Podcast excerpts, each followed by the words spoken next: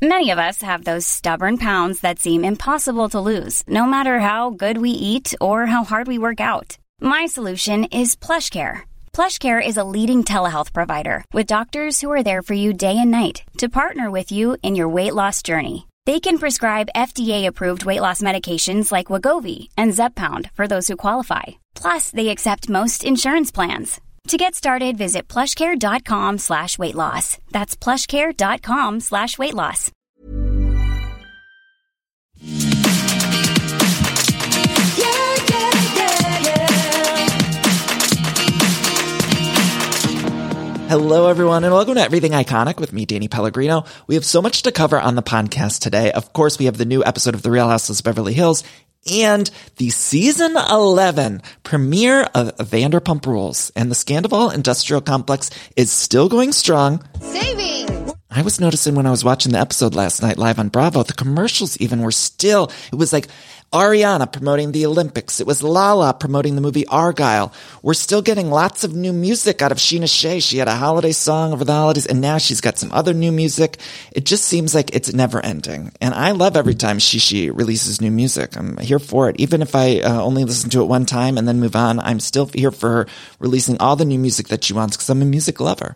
And speaking of, before we get into the episode of Vanderpump Rules proper, I do have to tell you a quick story. So I'm sorry to take a little detour here, but I had some parent, my parents in town this weekend on a layover. And then also some family friends were here. And so there were about seven of us. And I decided to take everybody to a farmer's market here in Los Angeles.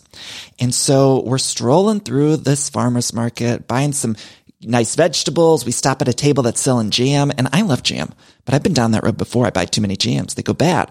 I never eat as much jam as I think I'm going to eat. So when I'm buying jams, I get it and I put it in the fridge and then have it one time. You just don't eat as much jam as you think you're going to eat. And so I taste a sample at this farmer's market table of the jam and I decide to move on. But the gay man behind there could tell that I liked the jam. And so he saw me walking away, but could tell I liked it and saw a sale. And so he said to me, look, I'll give you a buy one, get one free if you can sing something for me. Sing something for him at the Hollywood Farmers Market, which is such a Hollywood thing, you know, sing for me and I'll give you a discount on the jam. Anyway, I panicked, but I secretly wanted to sing and I have a terrible voice. You guys know that. But this man was asking me to belt a tune. So I said, no, I can't. I felt like that Kristen Wiig character, like, don't make me sing, but I wanted to sing, you know. And so then our group caught wind of this and they were like, come on, Danny, just sing something. And it felt like the entire town was staring at me, ready for me to put on a show. Probably no one noticed, but that's how it felt in my head. Anyway, in my brain, I thought I would sing some big ballady song that was old, that I could make into a joke and that people would know, like a Mariah or Whitney, something big, nostalgic ballad that everyone would jump in. So I decided in my head to do Celine Dion. And that's what I thought I was doing, at least. And so I s- started singing to everybody and I started singing, I'm gonna love you like I'm gonna lose you. I sort of blacked out and I just kept singing, I'm gonna love you like I'm gonna lose you. And you might be thinking, Danny, I don't know a Celine Dion song with those words. And that's because you don't. That's right. It wasn't a Celine Dion song. And I remember I opened my eyes and I looked around thinking everyone would be laughing or joining in because they also know the song, but they were just staring at me. And I'm like, come on, everybody sing, sing. But I wasn't singing because you loved me by Celine Dion like I thought I was. So everybody's looking at me like, what the fuck song is that? And then the guy who was selling the jam, he goes to me in front of the whole group. He goes, isn't that a Meghan Trainor song? You guys, my stomach dropped like I was on a roller fucking coaster. I was singing a Meghan Trainor ballad. Not even one of her up-tempo songs like that song about the bass or whatever the fuck she's singing about. I was singing a Meghan Trainor ballad to a crowd at a Hollywood farmer's market, just completely horrified. By the way, it's a great song. It's a duet she has with John Legend, but it's from her album.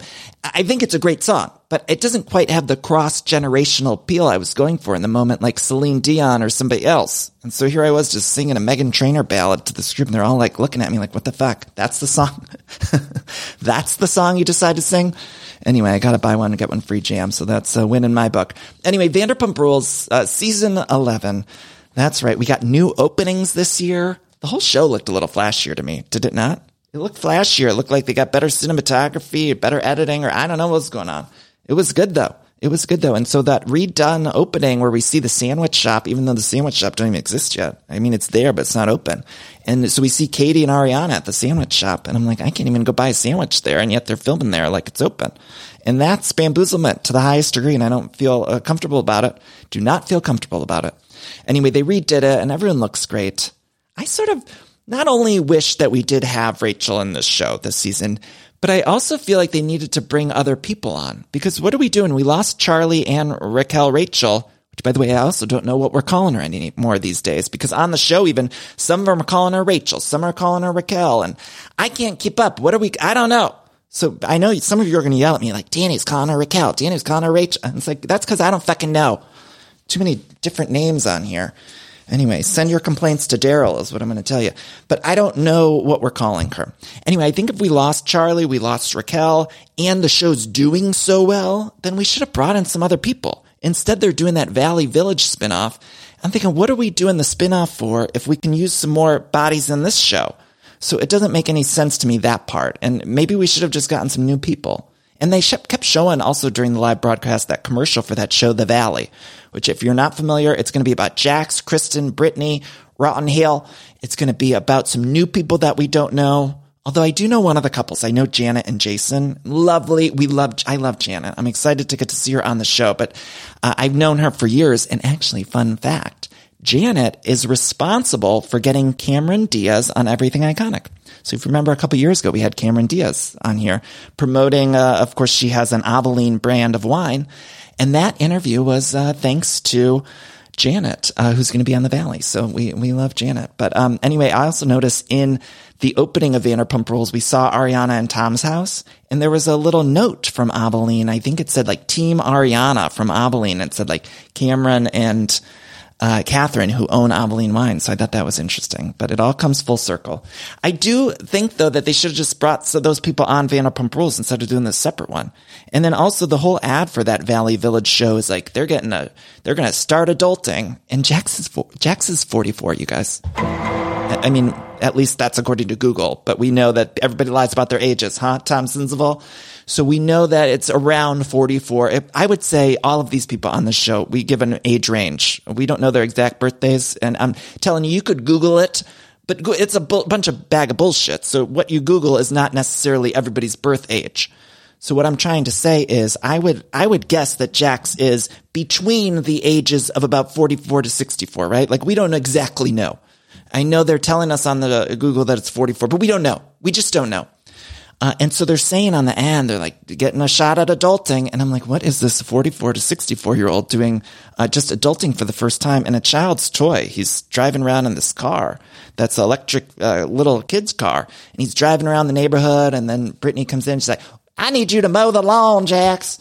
And I'm thinking, we already did a spinoff with these two. And it was one of the worst things next to Relationshep, which, uh, what are these decisions over there at Bravo HQ?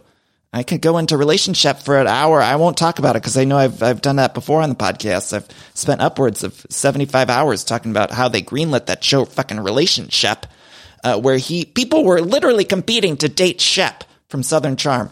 And then anyway, then we had the Brittany and Jax take Kentucky, and then now this. And it's like we already gave him a spinoff. It didn't work, and now we're doing it again. And I know Vanderpump Rules is at a anyway. We'll watch every episode, so we'll see see how it is. We're gonna at least give it a shot. But I just wish they would have folded him back into Van. If we were going to do anything with Brittany Cartwright, then we should have folded her back into Vanderpump Rules. And quite frankly, we should have left Jax out of it. But that's the show, and that's uh, we're going to keep watching. We're going to watch what happens live. Go to bravotv.com for more information. Anyway, uh, this episode is a lot of catch up and I'm trying to catch up on what's going on in the show, but then there's also a lot of stuff happening outside of the show. So there was this Nick Viall podcast. Did you guys see this Nick Viall from the Bachelor world? He did a podcast with both Toms and Tom Schwartz, by the way, you should stop doing interviews with Tom Sandoval. Just get out. Just do not do a joint interview. You probably shouldn't be in business with that man either at this point. You should have learned after the scandal happened. It's probably not good for business, but you're already in cahoots for Tom Tom and the other one, Schwartz and Sandy's. So I understand that you already have a pre-existing relationship, but to be doing interviews together seems a little bit misguided to me. And so I would just give Schwartz that advice, like bare minimum, just maybe don't get on a microphone next to him because it always makes him look bad. And I was thinking uh, before I saw, I didn't even listen to the whole interview. I just saw clips online that were floating around, but I saw quite a few clips. I mean, I probably watched about 45 minutes and just various clips. I should have just listened to the whole episode, but I'm watching it and I'm thinking in my head, like people are starting, I'm feeling like people were coming around to Tom Sandoval a little bit. Like I think people were ready to maybe at least a little, not everybody, but I was noticing the audience response and feeling like they were kind of ready to dip their toe in defending or being on Tom Sandoval's side, like a little bit, a little bit. I think the door was like cracked open, right? Rachel's not on the show anymore. I think people are getting mad at Ariana for having all these opportunities that came post Scandoval. And so I saw a little sliver of a door opening where the audience I thought maybe was going to come around to Tom Sandoval. Then he does this interview on Nick Viall, you guys, and they First of all, he showed up like an hour late. And that's like a whole part of this interview is that Tom Sandoval shows up an hour late and Schwartz is just sitting there. Meanwhile, I thought like, why didn't they just do the interview with Schwartz? Poor guy's just sitting there, gotta wait for the other one to, other Yoo-hoo to show up. Uh, but then Tom Sandoval does show up and everything he's saying is like worse and worse and worse. And I was like, Tom, you're not doing yourself any favors. If they would have just sh- shut their mouths a little bit, then I think the audience would have uh, saw that little door opening. They might have pushed that door open further. Instead, I feel like everybody slammed that door back shut because they heard Tom Sandoval and he's not uh, the best public speaker because there's a lot of likes and dudes and we all have these little ticks as we're talking. I notice that when I record the podcast and I edit the podcast, I hear my voice in the editing and I think, I can't believe I said that again, or I didn't realize I say that all the time, or this tick or that tick, whatever uh, your vocal ticks are. Everybody has them. And when you have a podcast, everyone will You'll get reviews and complaints. People say, he says that all the time. Oh. But the truth is, every single person does. And even on this podcast, when I'm interviewing other guests, I'll oftentimes edit the guest. If they have a lot of ums or likes, I try to edit those out so that it's a more free flowing conversation. But at Tom Sandoval, I don't think they edited out any ums, likes, or any of that stuff because it's like, uh, like, dude, uh, like, like, yeah, dude, like, uh. Anyway, he sort of starts to take accountability every sentence, but then he will get mad and confrontational and throw Ariana on the bus again. And meanwhile, Shula Schwartz has got to uh, speak for him and try to translate for Sandoval. And Nick Viall's like going hard. It's just like, yeah, yeah, I don't know. I don't know what he said, but he's just like going hard at him. Anyway, every time Tom Sandoval talks, though, I'm like, you should have just, you should not have said that. You shouldn't have even done this interview. You should really just be quiet for a minute and then I'll uh, probably never do an interview because I think people would start to like you a little bit if he was just on the show. And I pulled a little clip because this clip actually from the interview made me laugh, but I encourage everyone to go check it out and listen to this thing because from all the clips I heard, every moment of it is batshit. But I pulled a little clip. This is Tom being interviewed uh, on another podcast. The Nick, I hope I'm saying that name, Nick Veal, Vial. Anyway, here we go. Like, dude, and I hate to, I hate to say it, but like, I acted out because I had such low self worth. And somebody like Raquel, somebody who's tw- in her twenties, like doing the, the, essentially the fucking whipped cream fucking bikini thing, like, like to me, like, like in varsity blues, like, I, I couldn't fucking like, I, I, I had, I was like, wow, I have uh, really like, oh my God, like I'm attractive to somebody. Like, I'm I'm serious. Like I get all that. This might be construed as you saying she made me cheat. That's no, not that's not what you're. Saying. You don't want to be that guy. That. like, dude, dude, uh, varsity blues, whipped cream bikini. Oh fuck, dude, she came up there. How am I supposed to resist that? Oh, oh, oh. I don't want your life. Jeez, uh, in the name of Varsity Blues. But every other word, it was hard to listen to because, like, um, uh, dude, uh, whipped cream bikini, uh. And then Schwartz is giving excuses for everything that he says. And I'm like, Schwartz, you should just get out of there. If I was Schwartz, I would have thrown some shoes on and ran out of that room. I know he's not often wearing things over his hooves, but I, he should have thrown on some tennies and ran on out of that uh, studio because there's no reason that he should have been there. It made him look so much worse. If they would just be quiet, just be quiet for a little while because Tom Schwartz, I think, actually is a good public speaker. He's got a good vocabulary. And so he needs to just start doing his uh, things on his own and not, uh, I don't know, maybe he's shy. He likes doing it with other people or something. I don't know. We need to get Shula Schwartz on this podcast, maybe. Although I'm firmly on Team Katie, so I don't know if I could do that. I don't know if I could do that, you guys. I love Katie. I'm sorry. I, that's not always popular. I know you guys yell at me, but Katie Maloney, let me tell you something about her. I just tweeted about this. She don't give a fuck about uh, the audience reaction to her. She does not give a fuck if the audience likes her or not. She'll be mean to every person on that cast. She'll wear whatever the fuck she pleases. Some of them outfits coming at our eyes this season, or in last season, and the season before that. Some of them outfits that come at our the audience's eyes out of Katie Maloney. Sometimes we go, "Whoa!" Right? That's like looking directly at the sun. Uh, but I like that because A, I'm getting an interesting thing to look at. B, I think it's actually her style. It doesn't feel like she's just trying to look like a trend or something like that. It might be a little trendy, but I feel like Katie doesn't care. And I think that's good in a reality star because she does not uh, cater to an audience. Whereas sometimes I'm looking at someone like Lala on the show. When Lala was doing that whole phone call to Raquel Rachel and she goes behind the uh, Tom Tom, by the way, I wish she would have walked a couple blocks and gone to the SUR Dump. Ladies, am I right? That's where we should be doing these scenes. I didn't see the SUR Dump not one time in this episode. Anyway, she's in the, they're trying to make the back of Tom Tom happen. I'm like, there's no dumpster back there. We're not doing it. Unless, until I see a dump, I'm not interested. Uh, anyway, Lala goes back there and she's got the phone. she's leaving a voice note for Raquel. And I'm like, I don't even think she really wanted to leave a voice note or communicate with her. It just sort of felt like she was doing it because of the audience response. I don't know. I don't know. And meanwhile, we got Shishi. Well, I think Shishi actually cares the most about what the audience thinks. And I like her for that reason as well. Because Scheana has this uncanny ability both in the reality TV world, but I think also as natural in her real life, to turn everything about herself. And I think that's very admirable in a reality TV star. And I think she cares about what the audience thinks. And so I don't know. I love them both, but I am firmly on Team Katie. And I can't explain it if some of you out there do not like Katie Maloney. I can't understand it for you. That's just how I feel. I'm here to live my truth. So sorry. Sorry.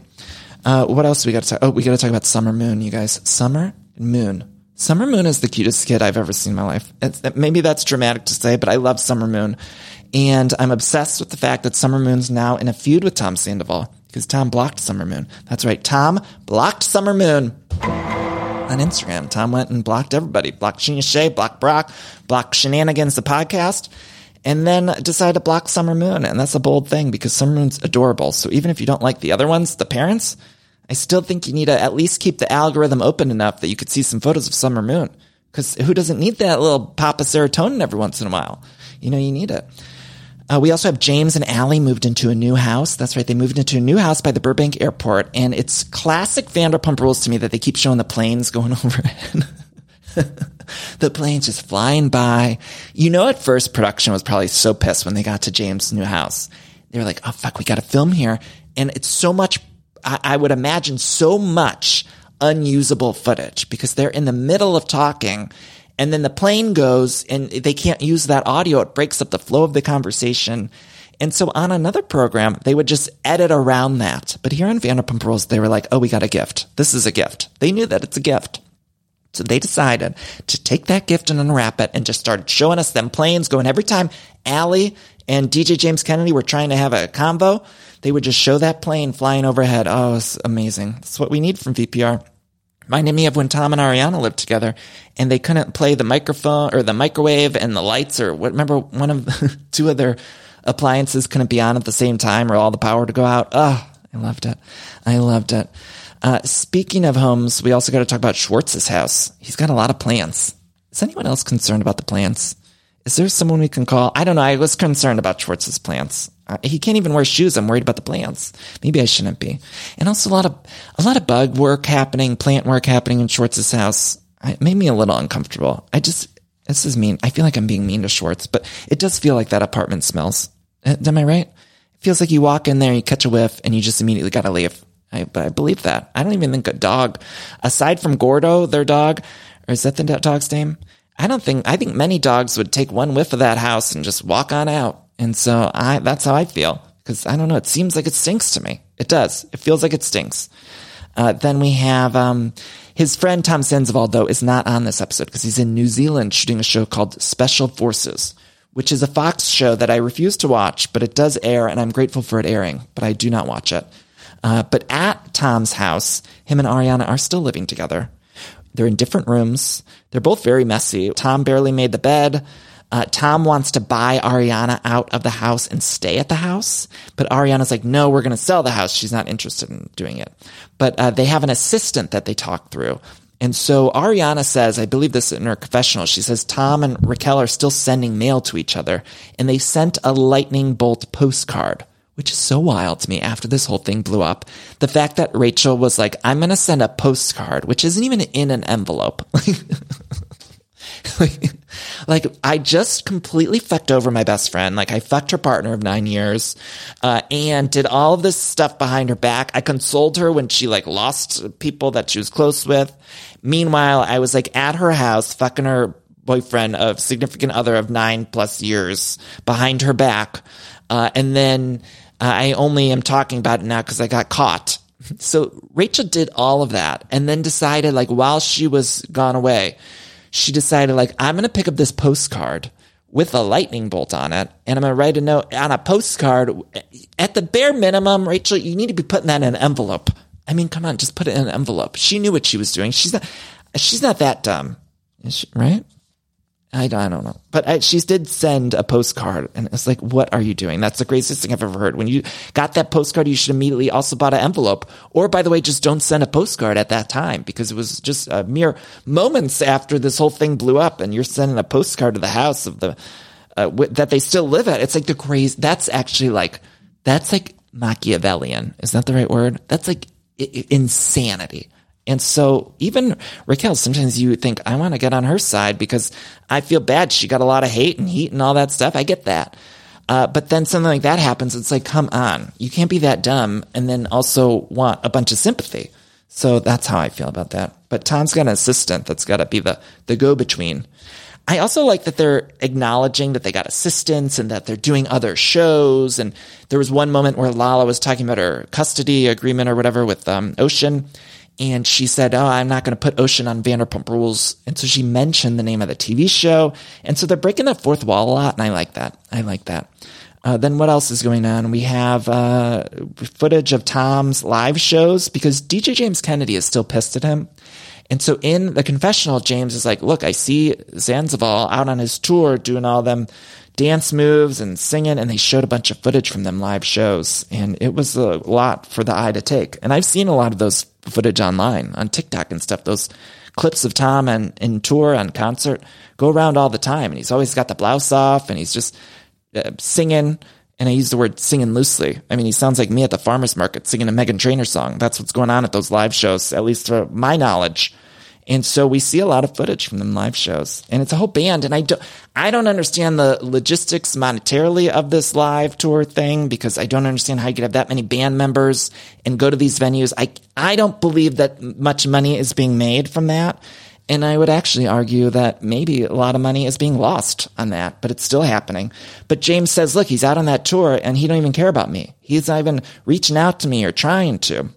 And then Brock and Scheana are saying they actually reached out to him. So they had heard Tom's friend Ali had passed away. Rest in peace. Uh, I uh, too young, and that breaks my heart. But uh, Brock and Scheana decided to reach out to Tom, so they DM'd him, and then that's when Shishi realized that she was blocked, and Scheananigans was blocked, Scheana was blocked, all of them. Summer Moon, unforgivable. I was also very focused on how hot Brock looked. Did he not look so good in this uh, in this scene on the couch when they were sitting there? And he's always got them thighs out. Those Brock Thunder thighs are always on screen, and I applaud him for that. I don't know if I've ever seen that man wearing pants, nor should he. Nor should he. I don't want to see a pair of pants go near that man. Not sure if they got a stylist listening to this podcast, but you better, if you are styling Brock, you don't let him put pants on. You get him a tight pair of tiny shorts because that's what that man looks best in. That's his uniform. And so don't take that away. Do not take that away from us. I just want to set that uh, up right now. I set it up right now.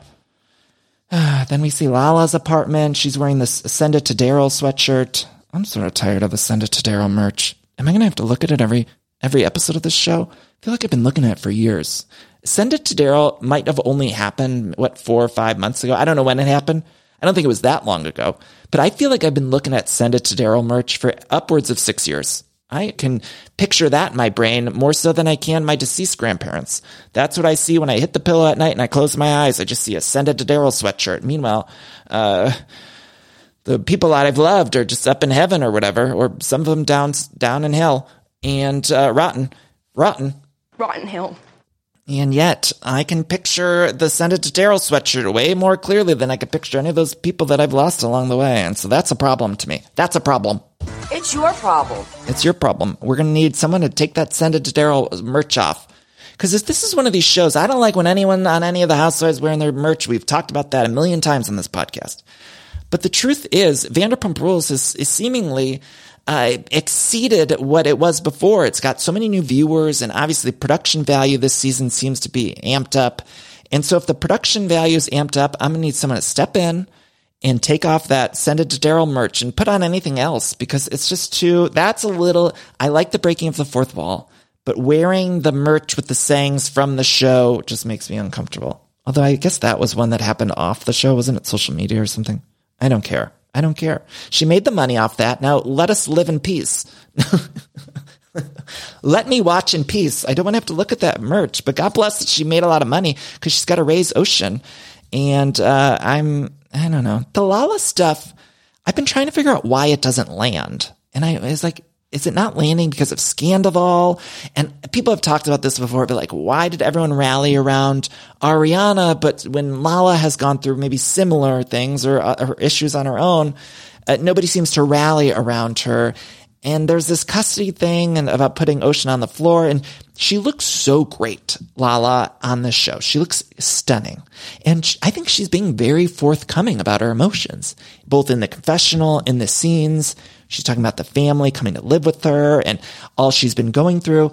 And for some reason, it still doesn't really land with me. And I don't, I'm, I don't know. I don't have an answer to that. I'm just saying, is it landing for all of you? Like, are you guys feeling sympathy or empathy towards that situation?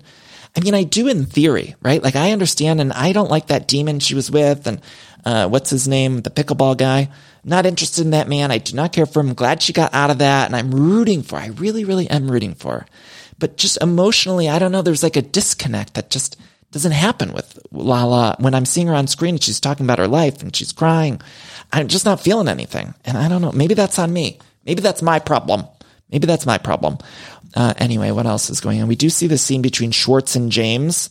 They get together. They're seemingly moving forward. Even the last season, they had all that trouble. I was distracted because DJ James Kennedy ordered a double espresso at night. At night! Can you imagine he just did a espresso martini at night? You know, I could never be a reality TV star because they film a lot of these scenes at night. And by 8 p.m., I want to be watching TV. I want to be watching my stories. Last night I watched that documentary on Netflix about We Are the World. If you haven't watched it yet, it's fantastic. You know, that music video with Lionel Richie, Michael Jackson. So good, this documentary. I loved it. So check it out. I don't remember the name of it. But anyway, I like to be in bed at eight o'clock watching my stories. And so on reality TV, they always got to do these night scenes. And I would imagine there is some uh, pressure to have some energy, right? When I record this podcast, I like to record this podcast 10 a.m. I need to have my Diet Coke, then I need to record. If I uh, record it too late, I'm not going to have any energy. Some of you might be listening and thinking you probably should start recording at night because you're too hyped up. But the truth is, I need to have some energy. And if you got to perform, you got to have a little energy. So James got to order a double espresso, and that would put me in cardiac arrest. I can't even have a single espresso uh, at past 3 p.m. I can't have a little cup of coffee past 2 p.m., let alone a double espresso at night. That would keep me up for at least a week, at least a week. And I'm certain my heart would just stop. It would just stop. And my brother, my, I have an older brother that he always drinks those like monster energy drinks and those gross energy drinks or anytime I'm vacationing with him or going anywhere with him, he's always got like one of them energy drinks. And I'm like, Bry, you're, I don't even know how you're able to handle that. How's your body taking that in? Because again, one little Diet Coke for me and it's like, uh, lights up, Danny's sweating. like just did like 10 lines of Coke or something. It's just a diet little Coke. So I don't know how James is able to do that double espresso at night, but these are reality TV people. I guess they do. I guess they do. Now, uh, Schwartz is mad because Sandoval made him name their bar Schwartz and Sandy. So he brings this up on the show because obviously there was a fight a couple seasons ago about what they named that place. Remember, Katie and Ariana were saying, don't name it Schwartz and Sandy's, or somebody was saying, don't name it Schwartz and Sandy's. And then Schwartz says people have been coming harassing servers and reservations are down. Here's what I want to say. Do not harass the servers at any of these places. You tip them and you're nice to the servers. I mean, it's got to stop. You cannot be mean to these service people. Be mean all you want to Schwartz and Sandy's. But if you don't want to uh, support them, just don't go to the restaurant. I feel bad for these servers who got to serve people and uh, they're being mean and the guests are being mean to them. And so I just want to give that public announcement. Like, please don't harass the servers. If you do not like Shula Schwartz and that other demon, just don't go to the establishments. That's all. It's pretty easy. And then the other thing I want to say is that Schwartz, you probably shouldn't have gone into business with Tom Sandoval and then named the establishment after your last names if you didn't want to be held to a little bit of a standard when it comes to the public opinion of you. Do you get what I mean? Um, but Schwartz, he looks good he looks good to me better than he did on Winter House. I was a little worried when he was on Winter House because he was looking rough. Did you guys watch him on Winter House? You guys, it was rough. It was, it was actually like, I, he looked like that one Peanuts character that always has the flies around him. What's his name? It's, who's the one, you know, walks around and there's always like flies around him. Like that's how I looked at Schwartz on Winter House. It was just him walking through that, that fucking snowy ass house, which they need to put that show out to pasture because I watched every episode this season. I don't think I enjoyed one of them. Not a lick of it, but I still watched it. I'm the problem. I'm the problem there because I kept watching it. And I just think they're doing too many, uh, uh, they're, they're leaning too, uh, too much into the houses. Let's just, instead of the spinoffs, I'm sort of a fan of like, let's just put all of our efforts and energy into keeping these main shows good. So when it comes to something like Summer House, just let's make sure Summer House is good when it comes to Vanderpump Rules, let's make sure Vanderpump Rules, our flagship, is good. I don't need you spinning off when they're on shaky ground. Like, I don't ever feel like Summer House was on steady enough ground to be spinning it off. And same with Vanderpump Rules. I think when uh, Vanderpump Rules spinned off of The Real Houses of Beverly Hills, uh, Beverly Hills was on steady ground. And now I'm feeling like we're just throwing these at the wall when we're not on steady ground. And it's taking away from our flagships. And so I just want us to focus on our flagships. Get what I mean? Also, speaking of flagships, did you hear that rumor about the, the Real Houses in New York? The next season, people are saying there's this rumor going around that Luann, Sonja, and Dorinda are going to join. Uh, I think it's Bryn, Ubah, Erin, and somebody else, like, and Jessel. So they were going to combine the cast. But you guys, unfortunately, I had heard that that was just a, a rumor and it's not true. So I'm hate hate to be the one to say that, but I did hear that's a rumor and not true. Uh, but it is a rumor going around, and maybe I'm thinking Bravo might see that rumor and be like, "Oh yeah, that's the path forward." I, that's how I feel the path forward should be. But what do I know? What do I know? I would just like to mix those casts. Either way, though, why aren't they filming? Why is the new Real Houses in New York? Why aren't they filming yet? They better get started. Get those people in front of the red light. I don't care if I like them or not. Get them in front of the red light. I need content. what are we talking about? James is sober. I'm happy for him being sober. Although he says when he DJs, he's got to have the Red Bulls and the Fiji water. And I just worry about his heart at night because that's too much caffeine. Too much caffeine. He does say he smokes weed every day. And uh, let's see. Then we have the scene at the spa. Should we take a break? Let's take a quick break here. And then we're going to talk about Shishi and Ariana getting the massage. And then uh, also, we have lots more to talk about. Ariana's in a new relationship. So let's take a break. Thank you for listening. Uh, find me on social media at Danny Pellegrino on Twitter, Instagram, and TikTok. I do Patreon bonus episodes where I recap Sex in the City from the beginning. For those episodes, I do just one a month. More importantly, the money helps to support the show. But if you donate $4 or more per month, you get access to those episodes over at patreon.com slash everything iconic. And with that, we'll be right back.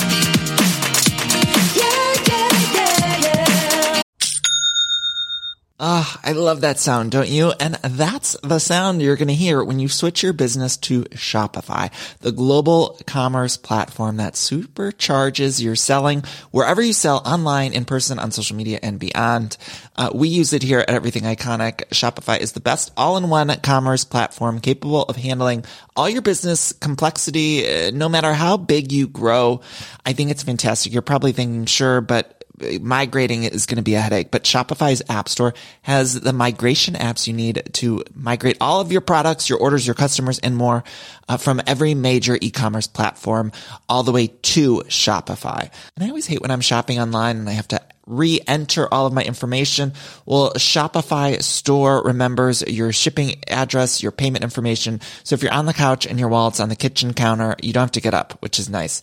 So sign up today for your $1 per month trial period at shopify.com slash everything iconic, all lowercase. That's one month for just $1 at shopify.com slash everything iconic. Shopify, S-H-O-P-I-F-Y dot com slash everything iconic. Look, the weather's getting warmer. You got to ditch the jackets, the sweaters, and you got to put on some shorts and tees. And if you're anything like me, you hate getting all the new stuff, but luckily I've found Quince and Quince makes it so easy uh, to get clothes. I used to waste my money on clothes that would only last one season. That was until I found out about Quince. Now I've got high quality pieces that never go out of style that I'll be wearing year after year. Quince has all of the seasonal must-haves like 100% European linen shirts from $30, performance polos. Those are my personal favorite. I always love getting new polos for the summertime and they have a fantastic selection. I'm very particular about the collar and I love the collar on the performance polos that I got. They also have versatile flow knit activewear and the best part, all Quince items are priced 50 to 80% less than similar brands. And by partnering directly with top factories, Quince cuts the cost of the middleman and passes the savings on to all of us. And Quince only works with factories that use safe, ethical, and responsible manufacturing practices, along with premium fabrics and finishes, which I love. Feel good about shopping with them. Now, again, I got those polos, but I also got some shorts, some t-shirts, just some basics that I can wear year round. So upgrade your wardrobe. Go to quince.com slash iconic for free shipping on your order and 365 day returns. That's quince, Q-U-I-N-C quince.com slash iconic to get free shipping and 365 day returns. Quince.com slash iconic. All right, I'm sure a lot of you out there can relate because every time there's a commercial break and I'm watching one of my shows, I'm always hopping on the Redfin app or website because I just want to check out real estate listings. Like I love checking out real estate listings, even for the houses that I cannot afford. It's my favorite app to use Redfin. Uh, I just got a home, of course, but it was pretty stressful process. And if I would have known how easy Redfin was, I think it would have helped out a lot. Redfin updates their listings every two minutes and sends you personalized recommendations. So finding the home that's perfect for you has never been easier. See something you like? Well, book a tour straight from the app. And when you're ready to buy, an experienced local Redfin agent can guide you through the whole process, making it so easy. And if you're looking to sell, Redfin agents know how to get you the best price possible for your home. That's because they sell twice as many homes as other agents with a listing fee as low as 1%. Redfin's fees are half of what others often charge, which means you'll have more money to put towards your next home. Now that's a great thing. I love using Redfin. I love checking out. If you're buying or selling a home and you, you, need some help with that, check out Redfin. Download the Redfin app to get started. And we're back. I don't want your life. All right, you guys, my friend Michelle from college, she's been watching Vanderpump Rules from the beginning and she hasn't seen a lot of the season. She wasn't like a big Vanderpump Rules fan. She had reached out to me and was like, should I start from the beginning? Should I start at whatever? And I was like, you have to start at the beginning. Anyway, she's on season nine right now. And I literally just got this text. So I wanted to read it aloud. So my friend Michelle said, the women just took feet pictures to pay for Raquel's new nose.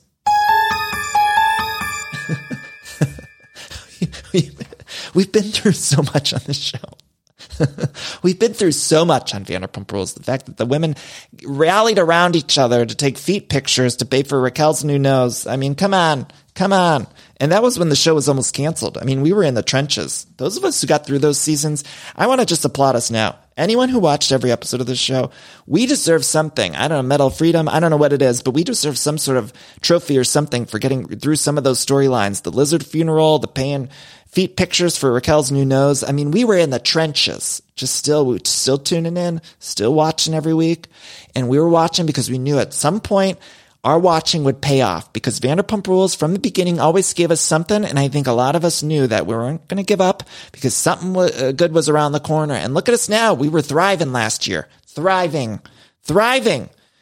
And so we, we all deserve, I don't know, something. And I'm only talking about the people who watch every episode weekly. I'm not talking about the people who gave up and then Scandoval happened. They went back and rewatched old episodes. I'm talking about those of us who are here every week, every week in the fucking trenches for these people, for Shishi watching, watching them all take uh, feet photos. We were just doing that. It was like a whole episode of the week. It was just them taking foot photos and still better than a lot of the other shows on this network. And we're going to get to the Real House of Beverly Hills in a minute. Anyway, um, let's talk about the spa scene. So Shishi and Ariana, they went and got a massage. Shishi's trying to potty train Summer Moon. And so she's talking about how Ocean poops on her own. So she tells Summer Moon, like, Ocean could do it. You better do it. And so that's what's going on. Uh, and then somebody, meanwhile, is just massaging Scheana's hoof while they're filming this scene. And I always wonder the logistics of that. Like, did they have the massage therapist there? Do they do a whole hour massage? Or do they just have the therapist come in and like massage Scheana's hoof for a minute and then leave? So it looks like they went to a spa massage and then they could do the scene with just Ariana and Scheana. Like, I, I don't know. What are the logistics of going to a spa on camera? And I feel bad to just look, if you're a massage therapist, which if you go to massage therapists, make sure you tip them well because they are just touching your body all over the place. And I've seen some of your bodies. I'm sorry to say that. I've ridden on airplanes where people take off their shoes and socks and you look and they, I can't believe somebody touches their foot. And sometimes you make an appointment at a spa and these people who work at these spas then have to massage these people's feet or their other body parts, whatever there's, uh, whatever the body parts are.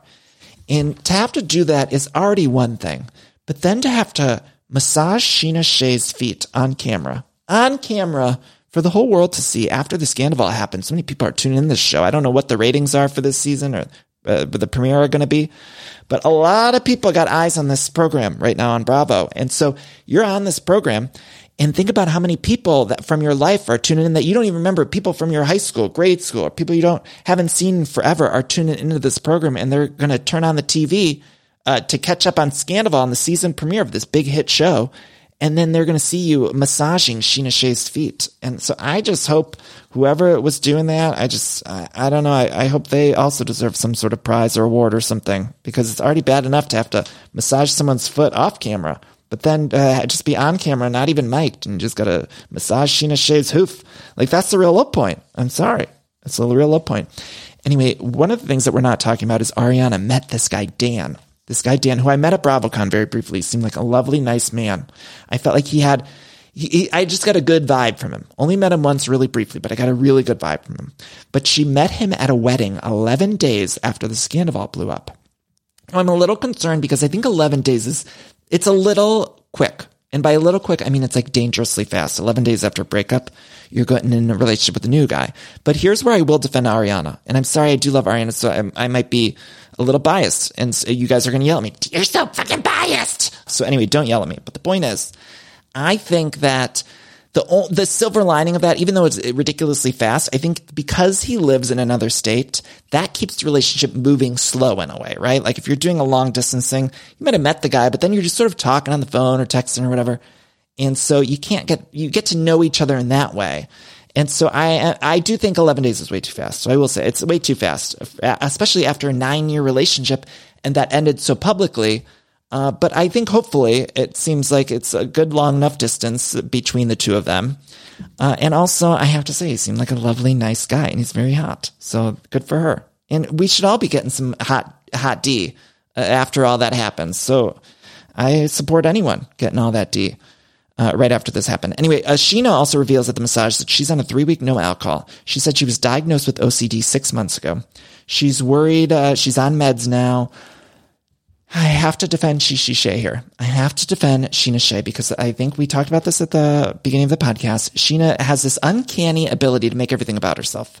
That's what makes her such a great reality TV star. Because no matter what's going on, she's going to turn around and say, "This is why this hurts me." So the scandal happens. She said, what about me? When is Rachel going to apologize to me? Remember, she said that at the reunion last year. She always is able to make it about herself. But the thing that I want to defend Scheana Shay about is that I can only imagine what it was like for the cast members after the scandal happened because they really became stars and that show was on its last leg. The show was in the gutter. I just mentioned they were making the feet pictures to pay for Rachel's nose. The show was in the gutter. It was in the sewer. It was in hell. It was in hell. It was it was in hell. Rotten hell. It was rotten in hell. It was going to be canceled. I think it was done. It was terrible. And then the scandal happened and made them bigger stars than ever before. All these brand deals. Everybody, we were all analyzing everything they said on every podcast. And I even noticed on this podcast, when the scandal happened, there were so many new listeners and stuff. And when, with that, then comes all these new opinions back at you. People would find a way to email me or I got texts from people. I'm like, how did they get my number saying, I, hated what you said about this or you're so wrong for that or, or great job on that, whatever. And I can only imagine if that's what it was like for my little stupid little podcast, uh, who's so tangentially related to Vanderpump Rules. Like I'm just here trying to make people giggle for a, an hour a week. But I can only imagine if that's what it felt like me with the cast members, it was like everything they were saying and doing was being analyzed. Also, they were having all of these new financial opportunities come in, which is overwhelming. Shishi had to deal with a court case and uh, of course just the stress of what the show normally is. So i think even being on a show you have to deal with a lot of these things. But then it was magnified times a million after the scandal happened. And so i do understand how that would be such a trigger for for anxiety and everything. And so i was on Scheana Shay's although she it seemed like on the show she's like making the scandal about herself i actually feel like the whole cast probably went through this crazy mind fuck that uh, years from now they might all be able to look back and analyze a little bit more. But it was like it was a lot, and so I I I was on Scheana Shay for that one. I was on Shishi's uh, side. There's also this big thing about Ariana and Schwartz because Ariana blocked Schwartz on everything. Schwartz kind of goes after her on the uh, in the confessional. He says like, "Oh, everyone loves Ariana, Queen Ariana," and he's saying it kind of um, you know, throwing her under the bus a little bit. And uh, I don't, I want them to work it out. I do. I think they will too by the end of the season. I'm not saying that I want Ariana to be friends with Schwartz or to be hanging out with Schwartz and the other demon. I just feel like I would like it if Schwartz and Ariana could come to an understanding. Uh, but in the meantime, I do like that Ariana is texting Schwartz. She texted him, "Go choke on Sandoval's dirty ass dick." I don't want your life. I don't want your life. That's from uh, Varsity Blues, by the way. If you're like, what is that clip from? Varsity Blues. Yes, that's right. James Van Der Beek. I don't want your laugh. Which remember they did that whipped cream bikini scene in the parody movie, not another teen movie. So Tom Sandoval was talking about the whipped cream bikini scene from Varsity Blues, which was of course iconic. We all remember that scene. But what gay men remember is the parody scene from not another teen movie where it was Chris Evans in a whipped cream bikini. Ah, pivotal millennial gays out there, you know what I'm talking about. Pivotal. When we saw Chris Evans with the blouse off and the whipped cream over his, uh, his, um, Rita Moreno. Pivotal. Pivotal moment. Pivotal moment. Anyway, I'm rooting for Ariana and Schwartz to at least be civil with each other. Uh, then what else is happening? Scheana uh, addresses Ozempic. She says she's not on Ozempic. It's Scandoval. And I think it's a lot of stress for Shishi. I don't know why. I felt bad for Shishi this episode. And I, I, maybe I'm wrong on that. Maybe I'm wrong on that. Uh, Ariana decides she's going to go to Tom Tom. So they're doing this group event at Tom Tom. She said she's not going to shrink her life. And what she's really saying is like, to be part of this show, I'm going to have to engage with these establishments. In real life, I don't think Ariana would ever set foot again in that place, Tom Tom. Because what's she going there for? I mean, what's she going there for the buffalo cauliflower? I mean, it's good, but it ain't that good when you're a significant other of nine plus years cheated on you with your friend uh, in front of your face and you just caught him. Didn't she catch him at Tom Tom or right around there. I just don't think in real life she would really be hopping on over to Tom Tom for the food or whatever. But she is doing it for the show. And so she's moving forward for the sake of the show. So she said she's not going to shrink her life, which is a great thing. And then, oh, we have an appearance from Lisa and Ken. That's right. Lisa and Ken show up. And I had totally forgotten about them on this show. I know this is Lisa Vanderpump's show, but I had like completely forgotten she had existed. So normally on Vanderpump Rules, we would have 10 Lisa scenes by now. And I love this version of Lisa where they just bring her in for a scene. She got to sit down, give some good advice, meet with the gals. So much better. It works so much better when they do that instead of trying to do bits with Lisa Vanderpump. So I'm begging. Let's not hide Lisa Vanderpump's bras in anyone's suitcases. I don't need to see Lisa Vanderpump going on any cast trip. Like, I don't need to see any LVP bits because she's so much more likable when she's coming in just being a more maternal figure, giving good advice, and just having grounded scenes with these people, maybe once a week or once every every few weeks even. I don't even know if we need it every week. And we certainly don't need Ken Todd in the opening credits anymore, which we're not getting, which is good. And so I just hope they continue using them sparingly. And I say that because not just because I think it's uh, good for the show, but I just think it's also better for Lisa Vanderpump's branding. She's got a hundred other shows and it, it makes her feel more powerful, right? Like just if I was advising her, I'd say that makes you seem like a more powerful presence than when you're getting in the muck and doing those bits with the brassiere. And so I just hope going forward that everybody recognizes that. Uh, then we have uh, this Tom Tom scene where everybody arrives, and Katie and Ariana. It was emotional seeing them walk into Tom Tom. It's so different than the first time they walked into Tom Tom. Uh, Schwartz is trying to make some inroads with the gals, but he obviously is not going to be able to. Uh, and then um, like cheers to the summer of bad bitches. And then that's when Lala and LVP they go to a separate table, and Lala says she empathizes with Rachel, Rachel, Rachel, Rachel, Raquel. See, I'm getting confused. They called her every different name on this show, and it's just like uh, on the Real Houses of Beverly Hills. They call her Anne Marie and then Anna Marie. And it's like, I don't know. What are we saying now? Or on the Real Houses of Miami, have you noticed that some people, sometimes they'll say Adriana instead of Adriana. And I'm like, what, what are we doing? Which, by the way, you guys, Miami this week, so good. And they're on their cast trip and the Real Houses of Beverly Hills is on their cast trip. And guess what cast trip was really thrilling to watch was the Miami one. And guess which one wasn't? The Beverly Hills one. And so I just need you to watch the Real House of Miami. I know I say that every week, but it's so good on their cast trip.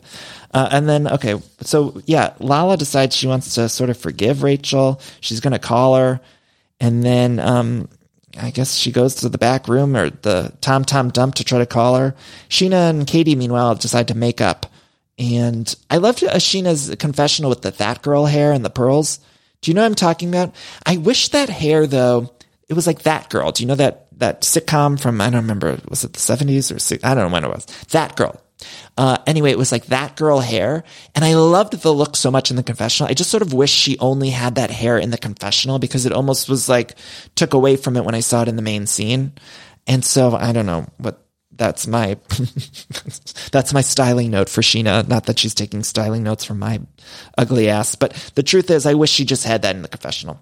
We mentioned Lala calling Raquel. She had to unblock Raquel to make sure she could call because she was blocked on there. And so she said, I'd like to chat. And I thought they would be setting this up for the finale, but the creator or the showrunner of the show had given an interview that I read where he said that she's not, Rachel's not making any appearance this season. So we're not going to get her at all. And then it also sounded in the interview that I read with him, Alex Baskin, it seemed like the door is not even open for Rachel anymore. And I don't know if it's because Rachel had gone on her own podcast and thrown production and Bravo under the bus. And when you do that, when you do that, don't expect to be coming back to the show. But it seemed like the door was closed. The door was closed. Uh, then we have the scene where Schwartz is at home. Katie goes to pick up the dog.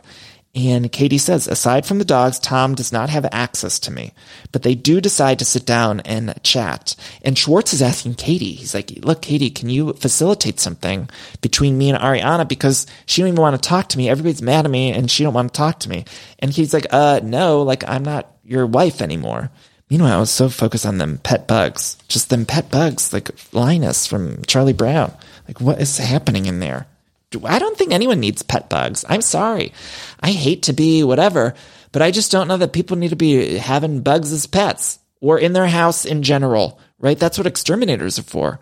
You have them so that you don't have bugs in the house. You don't just invite the bugs in your house and then set them up shop for, put them in a home. It seemed to me like he was setting up a home for these bugs. And I'm like, maybe you need to make it hospitable for you and Jo, or I don't know who else is living there now. But I'm not sure we need to be making hospitable for bugs anymore in the year of uh, our Lord 2024, just making a house for the bugs. I know when I was younger, I remember they would do the mayonnaise jar at night in Ohio. We used to get the mayonnaise jar, the plastic one, and you'd poke holes in top and you'd catch the lightning bugs at night in the summertime. Ah, the nostalgia that brings me just to even say catching lightning bugs, you guys. If you've never done it as a child, you got to do it. But when you're, when I was a kid, I remember getting the mayonnaise jar and I'd, I try to make like a cute little home for the lightning bugs, right? Like I was, I was trying to be hospitable back then. When I was six years old catching lightning bugs back in Northeast Ohio, I was just putting little grass in there and I would put like a little leaf and I'd be like, oh, that's going to be the, his or her bed and then I'd go catch the lightning bugs. And then I'd, of course, set them free after a little while, or they would unfortunately pass when I didn't realize there was something on top of the holes of the mayonnaise jar. But that's a tale for another time. The point is, I was trying to make a home for these lightning bugs. But then as you get older, you realize, like, oh no, I, I don't know that I need to. Their home is outside. And most of these bugs that Shula Schwartz had in that apartment should probably be living in their home outside. Instead, he's making this big fish tank with the bugs I don't know, was I guess was he using the bugs to feed other animals or something? I don't know. I was so distracted. I just felt like it was a pigpen. Is that the Charlie Brown character's name? Pigpen? Linus is a different one, right? Pigpen is the name. I don't know. I can't remember. Everyone's fucking Charlie Brown name. I can't remember all them characters from Charlie Brown. There was, it felt like there was a lot of them. I just saw a Charlie Brown thing recently, and it's like I remember Snoopy and Charlie Brown, and then I guess there's I remember Lucy. So I guess I do remember a lot of them. But it does feel like sometimes like there's too many Charlie Brown characters, and they maybe need to scale back. I'm saying on Vanderpump Rules they maybe need to add some cast members, but over on the Charlie Brown universe, I'm thinking they need to get rid of. They need to do some cuts. They, I don't know, Charles Schulz, you need to call me. I don't know if you're you or your estate are listening, but I would I have some I have some recommended cuts that we can talk about another time. Okay, so then the girls' night they do a girls' night at the Den. There's a lot of Amazon Live mentions. Do you notice that? They all do the Bravo people all do the Amazon lives now. And I noticed all the gals got together for this girls night and Scheana and Lala, like, that's from Amazon. That's from my Amazon live. There's from Amazon. That's Amazon. And I wonder if they got paid. And I'm always looking through my monocle thinking, is this a paid sponsorship? What is this? And I'm realizing that it's a lot of uh, a lot of Amazon Live things, and maybe it is uh, somehow set up. Maybe there's some monetary exchange. I don't know. On the Real House of Salt Lake City, I thought there was some monetary exchange for that burn book with the new Mean Girls movie, and then people were saying no, that was just a coincidence. And so I don't know what's real and what's not anymore. I don't uh, even on social media. You log in, you can't tell what's an ad and what's not. I don't know. I don't know it's getting confusing and someone needs to step in and fix this. I don't know. Biden, are you listening? Because I'm not sure when I'm hopping on my socials or watching an episode of Vanderpump, Rules. They should have to say on the screen while I'm watching it, should have to say like Amazon ad. I'm fine with it. If that, I just wanted to say like, this is an Amazon ad, like underneath Shishi, it should just say like, this is an, Am- or, or even, uh, flip side of the coin, I would like it if it just said, this is not an Amazon ad. They just brought this up naturally right? Like how hard would that be to just get a lower chyron that just says Scheana and Lala mentioning Amazon 10 times in the scene is not a paid advertisement. Although they probably did do it so that they can continue with their relationship with Amazon. Do you get what I mean? So even if it wasn't paid through Bravo, I still feel like there was some sneaky shit where Scheana's like, I'm going to bring it up a bunch. I'm going to say Amazon a bunch of times. Then of course the Amazon people love her. Anyway, happy for them to get that promo. Then uh, Lala says, "Look, I got to play devil's advocate." And Ariana says in her confessional, "The devil don't need any more advocates." And that was a good line. I haven't heard that before, but I loved it. Uh, anyway, Lala says she decided to reach out to Rachel, and Ariana points out, like, if Ariana did this to Lala's ex's mistress, Lala would been so pissed. And yet, here's Lala doing it. But Ariana took it really well. Lala said Ariana's guard is up with her, and they had this beautiful moment where uh, they ended up hugging because Lala said, "I can't tell if you like me or you tolerate me," and they hugged it out, and I thought it was beautiful. But then when Lala said, "I sent Rachel a message," I kind of felt like Ariana should have been more mad about that, but she didn't get mad about it. Lala ended up sticking up for Raquel, and then Katie was like making these faces in the background. Meanwhile, it was making me laugh. She's like, "Oh shit!" Like her eyes were wide. Oh, I loved it. I loved it. She, was being quiet too. She was not about to talk until she decided to make it about her. And she said, let's not forget about me. Scheana said, let's not forget about me. And that's when she made it about herself. And I was, cause she was referring to the restraining order that she had to deal with. And then they all cheers. And so the episode ended really with them all acknowledging Scheana's uh, misfortune in all of this, which is so funny because instead of cheering,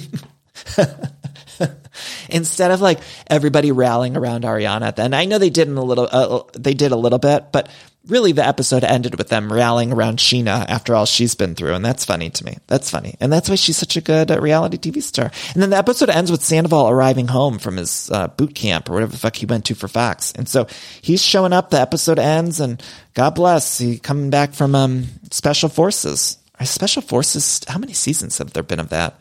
It sort of feels like there's been both 10 seasons and only one season of that show for some reason in my head. But I can't wait to see how it plays out. This season, we see Sandoval dating. We see Jax coming back. I can't believe that, you guys. That's I'm I'm honestly stressed about that whole about the Valley spinoff. I'm stressed about Jax being folded back into Vanderpump Rules to promote the Valley spinoff because I don't know if you heard this, but that's how they're gonna lead into the Valley spinoff. Did you guys hear this? That's right. Remember on The Real Houses Beverly Hills, there was a scene where we had a dinner party at SUR, and then we follow Scheana to the kitchen, and that's how uh, or no, it wasn't a dinner party scene. It was like Scheana sat down with Brandi Glanville and then decided to walk to the kitchen and suddenly we are in an episode of Vanderpump Rules when we were just uh, moments before in an episode of The Real House of Beverly Hills. And that's how they're going to spin off the new series, The Valley. And so we're going to be sitting there watching a scene with Jax Taylor and then all of a sudden he's going to probably hop in the car and head on over to the Kentucky Muffin and they're going to start filming their show, The Valley. And all of a sudden we're going to be bamboozled into watching that. And so we're going to have to deal with that. And that's something that we're all going to have to prepare ourselves for. I'm not sure how we prepare, but maybe, I know, call up your doctors and get on some new meds or whatever you got to do. And whatever you got to do, it's going to be a lot for all of us to take in. After all this Scandoval business, see him back and then have to follow him to the valley. Well, he's, uh, it's going to be a lot. So I want to prepare. Um, and then what else happens? There's this whole thing with Shula Schwartz, Scheana, and uh, Brock, and whether or not Scheana kissed Schwartz and they all need to close their lips to Schwartz. Uh, what are they all opening them lips for? Moving on, uh, let's talk about the Real Houses of Beverly Hills. We're already an hour into this, so let's take one more break, and then we're going to come back and talk the Real Houses of Beverly Hills. Love decorating the house and getting furniture, but sometimes it could be overwhelming to design a space. And so luckily I'm here to tell you about a company called Cozey. Now Cozey is fantastic, a North American company that thoughtfully designs furniture made for modern living. Now, Cozey strives to provide the best furniture shopping experience with elegant, super high quality products, plus fast delivery and easy assembly, which is really important to me because I do not like putting together furniture. So the easier, the better for me. Now, Cozey offers a beautiful, customizable sofas and sectionals that are made to adapt in time. This means customers can add seats to the sofas over time. Maybe if you're extending your family, you might want more space on the couch. Cozey also offers a great range of coffee tables, washable rugs, wall shelving, credenzas, TV stands, and accessories. So much. It's thoughtfully designed furniture made for modern living. There's an outdoor sofa and tables collection that is fantastic. It's called the Mistral. So you can choose the perfect sofa configuration for your outdoor setup. Uh, Cozey also opened its first retail space on Queen Street in Toronto to push the experience to the next level and allow customers to engage physically with the products. So transform your living space today with Cozey. Visit cozey.com, spelled C-O-Z-E-Y, to start customizing your furniture today. Again, that's cozey, C-O-Z-E-Y dot com. And we're back. It's the greatest bamboozlement I've ever accomplished. The Real Housewives of Beverly Hills are on their cast trip. Last week it was a cliffhanger. Crystal had gotten sick going up to this chapel uh, on a hill on their cast trip, and she had to get an ambulance, and Annemarie had to come over and swoop in and help her, and uh, that's how it ended. Ultimately, it seems like Crystal just had she had some high blood pressure. I guess that's I was a little confused by what was going on with Crystal. It seemed like it was the high blood pressure, right? Like that's what was going on, or was did I miss? Was it something else? I, I forgive me. I apologize. But uh, the episode was uh, it certainly aired. It certainly. I mean, I hate every time I have to come on this podcast, and sometimes you guys say you're so hard on Beverly Hills Housewives, or you guys say I'm loving it and you're not. And so again, I just want to encourage everybody uh, if you really loved this week's episode of The Real House of Beverly Hills, please turn off this podcast because I don't want to bum you out and I don't want you to yell at me for not liking something that you liked. So turn it off. But the truth is, I felt like this episode, it aired. Uh, and maybe it was hard for me because I watched it back to back with the Real House of Miami cast trip. And so I just felt like it was a little skewed. I mean, everything that was going on on the gondola in Miami was just like so many layers and so many different character dynamics. And then on the Real Housewives of Beverly Hills, I didn't really understand what we were, what was happening on this cast trip. I didn't really feel like they got a lot out of the cast trip. And I'm noticing, did you hear the report about Kathy Hilton being invited to the reunion? That's right. Bravo posted this picture of Kathy Hilton and it said like Kathy's coming to the reunion. And I, I think collectively we were all like, why? Like what? God bless Kathy Hilton, but she hasn't been a presence on this season of The Real House of Beverly Hills. She left after last year, so what are we bringing her in the reunion for? I mean, I guess to give us some information about Kyle, uh, because this whole season's been about Kyle and her relationship with Mauricio, so maybe we need to get some eyes and ears on Kathy, but I would have preferred we had Kathy and Kim. And it all is just, it's just a little like, it feels, it feels a little bit like we have nothing else. And what are we going to talk about the reunion? So we might as well bring out Kathy and let's bring Denise there. I'm sure probably bring Camille. They invite Camille all the time. It's probably inviting Camille to this reunion. I don't know who else is going to be at that reunion. Bring in Dana Pam with them sunglasses and bring all sorts of people from the past because uh, at this point, I don't really understand why we're bringing Kathy. And I think I did re- see that Denise is, did I see that correctly? I thought I saw on social media that Denise might be there too. Maybe I'm making that part up, but it just seems like what do we, they're not even on this show. And by the way, speaking of Denise, they I just was watching uh, Vanderpump Rules and there was like a commercial for the Real Houses Beverly Hills. Guess what clips they're using in the commercials for the Real Houses Beverly Hills? They're using Denise. They're using the clip of Denise at that dinner party. All the commercials of Beverly Hills, it's like there's Denise, and like Denise ain't even a friend of this season. She's not even a main cast member, and you're using her for the promo which is a very clear cut sign that your cast is not working properly, right? Like we need to fix this cast because if you're using uh, someone who's not a cast member in your promotion of a show with an ensemble cast, like them, all the people that are on the cast should be worried because it should be a big red flag. If I'm watching Bravo and I'm one of the main cast members, I'm Sutton, Garcelle, Kyle, whoever, any of those main cast, Anna Marie, Crystal, and I'm watching Bravo and they say, tune in to the Real Houses Beverly Hills and it's a clip of Denise who ain't even on the cast. I'd be saying, oh, I should watch out for my job because this is crazy that a cast member is not a cast member is the one promoting our show. Like that's fucking nuts. And these are just the little things. Having Kathy at the reunion, the promo with Denise. To me, these are all little things uh, taking a bird's eye view of them saying like, "Oh, this season was bad." Do you get what I mean? Like that's their way of saying. That's production's way of kind of giving us a subliminal message, being like, "Oh yeah, we were fucked, so we did all we could. we we did everything we could. We called up Kath and got her at the reunion." Uh, but unfortunately, the main cast member, I don't even, this trip, I, I don't know. I don't know. And it's good we got to get to know Sutton a little bit more outside of what we know about Sutton. And there's this thing with Merce and she's going to spread the ashes. And this man seems interesting, but even like some of the quirkiness around it, like the fact that she had the ashes in the Ziploc bag, I, they were all acting like it was the craziest thing or the funniest thing. And I'm like, I don't really think it was that weird because it was like a small thing of ashes and the Ziploc bag was in a container. Wasn't in a tin or something? So it wasn't like it was just willy nilly in just a Ziploc bag, but they were all acting like it was the craziest thing. And I'm like, what the fuck do you want her to put it in? And she's about to spread them. So eh, she's taking them across the world in another place on a cast trip. What she's supposed to, she's not going to bring a fucking urn, the whole urn. She's going to spread them. And so I didn't really understand like when everyone was acting like it was the biggest deal that she had it in a Ziploc for. I don't know. I did warm up to Anna Marie a little bit this episode, a little bit when she was actually acting really maternal towards Crystal. She was like petting Crystal.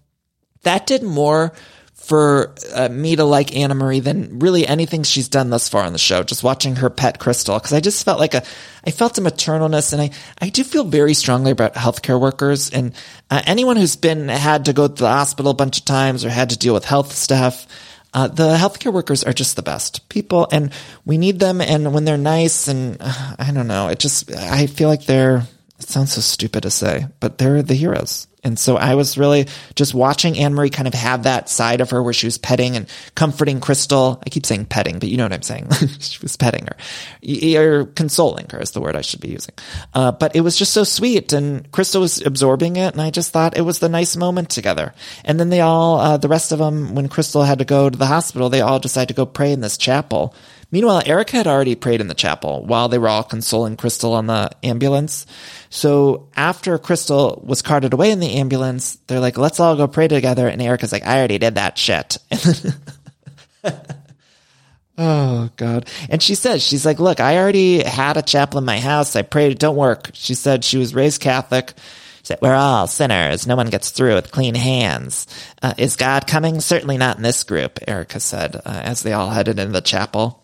A lot of religion work happening on Bravo because the Miami Housewives also went to some, uh, had some religious moments. And, and then again, not to keep comparing the two, but over in Miami, when they went to that chapel on their cast trip, there was this like beautiful moment between Guerdy and Larsa and Alexia. And I don't know. I guess this Beverly Hills moment, they did have Sutton and Kyle, I felt like had an authentic moment with the rest of the group away. They sat down and Sutton said, I'm, sorry if I'm not a, wasn't being a better friend to you. And they did share. That was probably the highlight of my whole episode of just Sutton and Kyle connecting in a pew.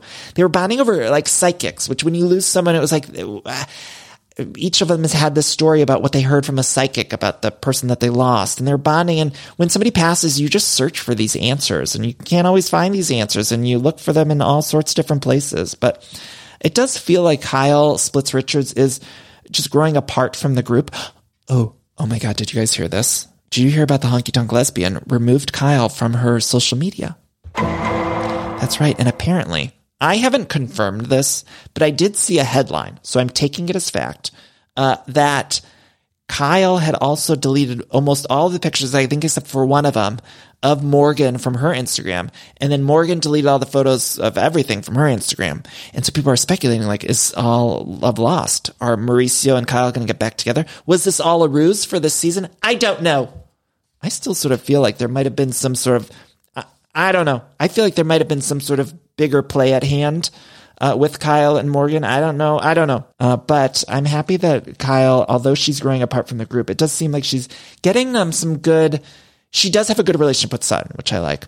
Also, when she walked out of the chapel, I just had to point out, remember a few seasons ago when Kyle did that impression of Teddi Mellencamp all in walking and walking away? She did that impression of the way Teddi walks. And I've noticed that Kyle also walks like Teddi's, the impression of Teddi now. And maybe it's because she's working out a lot or something. Of course, when you work out, you tend to have better posture and all that kind of stuff. And so maybe that's what it is. But I swear it's the same walk that she did to make fun of All in Mellencamp. She's doing here on the show just naturally as herself. And so it's happening. It's happening.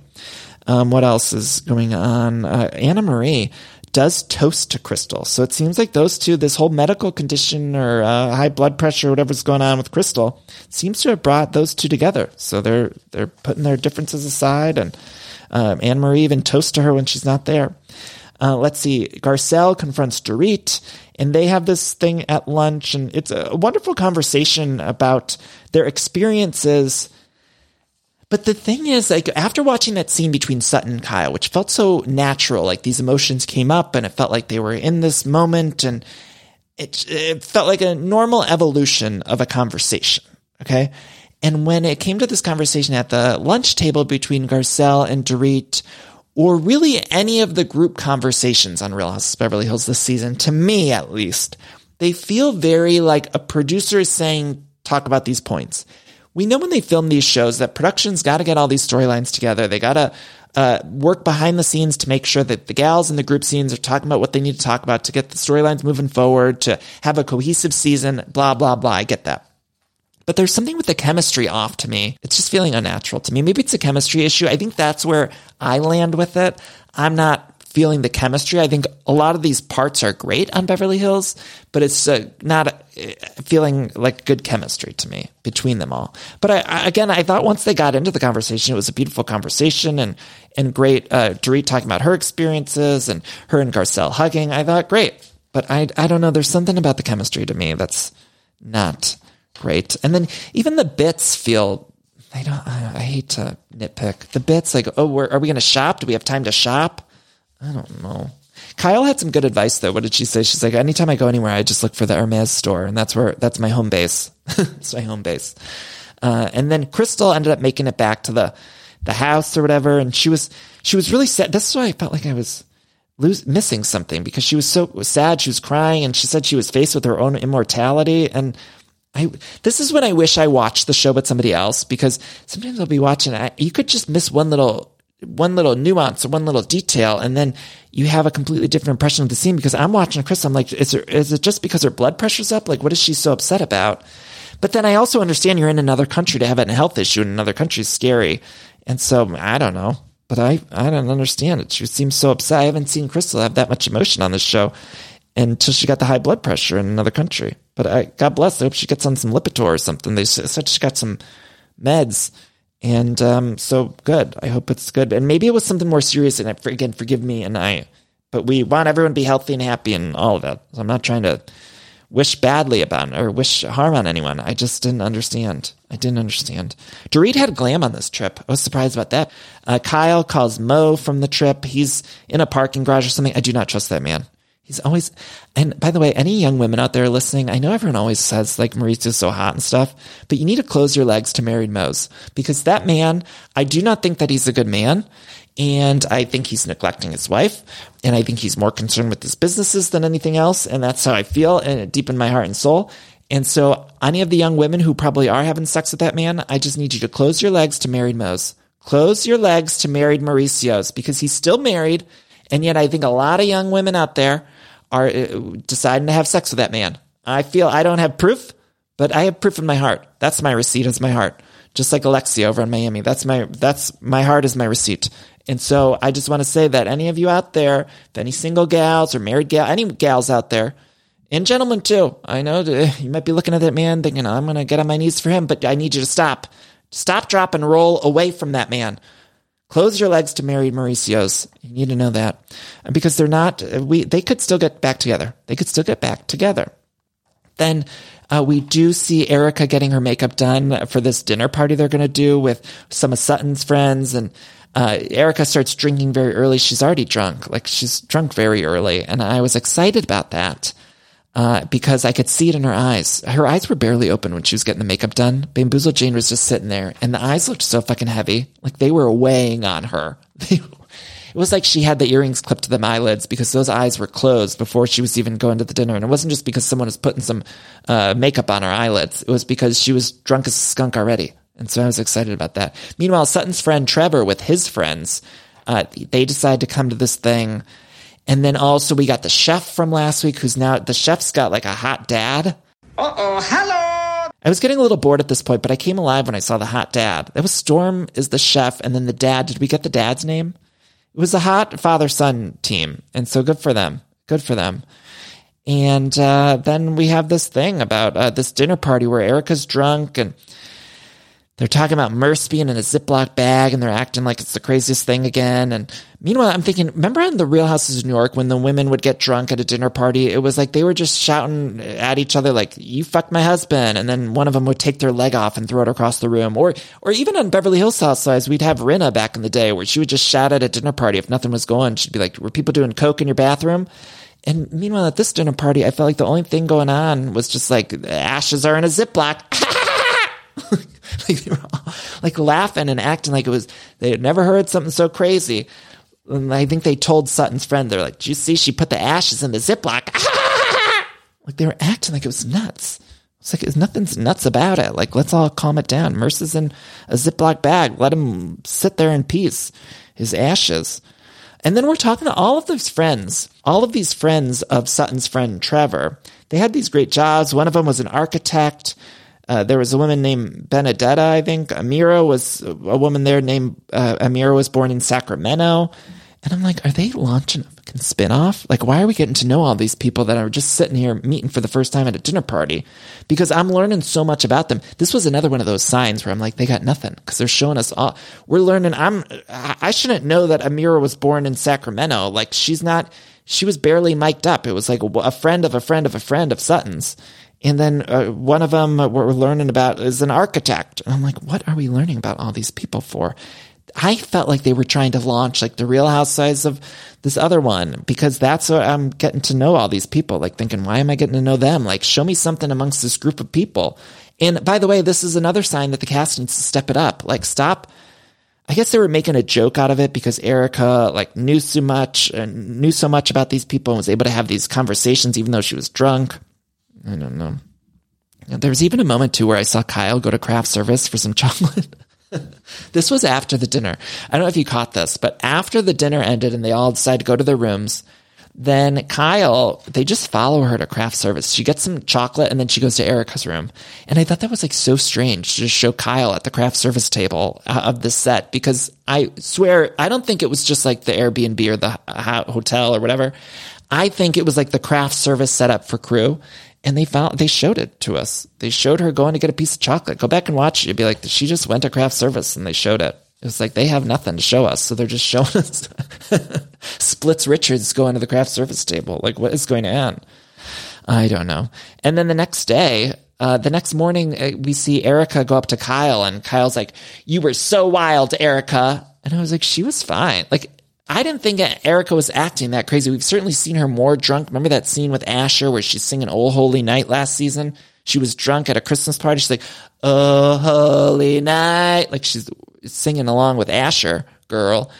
And that felt like much more drunk and crazy. In this episode, I'm like, they're all acting like Erika Jayne just was nuts at the dinner. Kyle's like, I can't believe you were so wild, Erika. I'm like, was she? It didn't feel like that to me. Then uh, let's see, we see Dorit FaceTime with her dog Pumpkin. We're in a bad spot. We're in a bad spot. We're watching Dorit FaceTime with the dog. I don't know that I need to see that. She just FaceTime with Pumpkin and they kept it in. FaceTime with Pumpkin. Uh, and then it ends with this emotional moment with Sutton. She's, she says she's feeling alone. She's having a trouble. She's thinking about all these men in her life. She's thinking about her ex-husband, Merce, and her dad. And she's saying she's 52 and she feels alone. And the episode ends with Kyle saying to Sutton, like, being alone can feel good sometimes too. And I thought that was a beautiful message and moment. And there to me, the emotional core right now of the show. And it feels like I'm at least getting some, some good stuff between Sutton and Kyle. And so although I didn't love this episode, and I'm sorry, I, am sorry. And me, I think it must be me because I think a lot of people are liking Beverly Hills this season. So I think it's a, this is a me problem. It's your problem. And I'm making it your problem by, because it's a me problem. So I don't always know everything and I'm, uh, maybe have bad taste a lot of times, but I'm just, I'm just not loving it. I'm not loving it. Anyway, I love you all so much for listening. Thank you. This was a long episode, but we had a lot to cover. Uh, and thank you to ACAST. Did I say that already? Get my books, How Do I Unremember This? and The Jolliest Bunch are out now. I love you all. Go to everythingiconic.store if you want Everything Iconic merch. We have new t-shirts available, signed copies of my book. We also have It's All Happening tattoos, temporary tattoos that you can put on your arm like Shishi. Uh, and we have all sorts of good stuff. So everythingiconic.store. Thank you all for listening. I, and I should also mention I have a spin-off podcast where I recap holiday movies. Uh, we normally only do uh, end of year, like Christmas and Halloween movies, but we did a special episode for the movie Valentine's Day. And you can listen to that episode over on the Very Merry Iconic podcast feed. So that podcast is called A Very Merry Iconic Podcast. I co-host with my, my best friends, Jenna Brister. We have fun and we had a great time doing that uh, Valentine's Day episode. So listen to that if you want. Thank you all for listening. Uh, bye bye. We'll be back next week.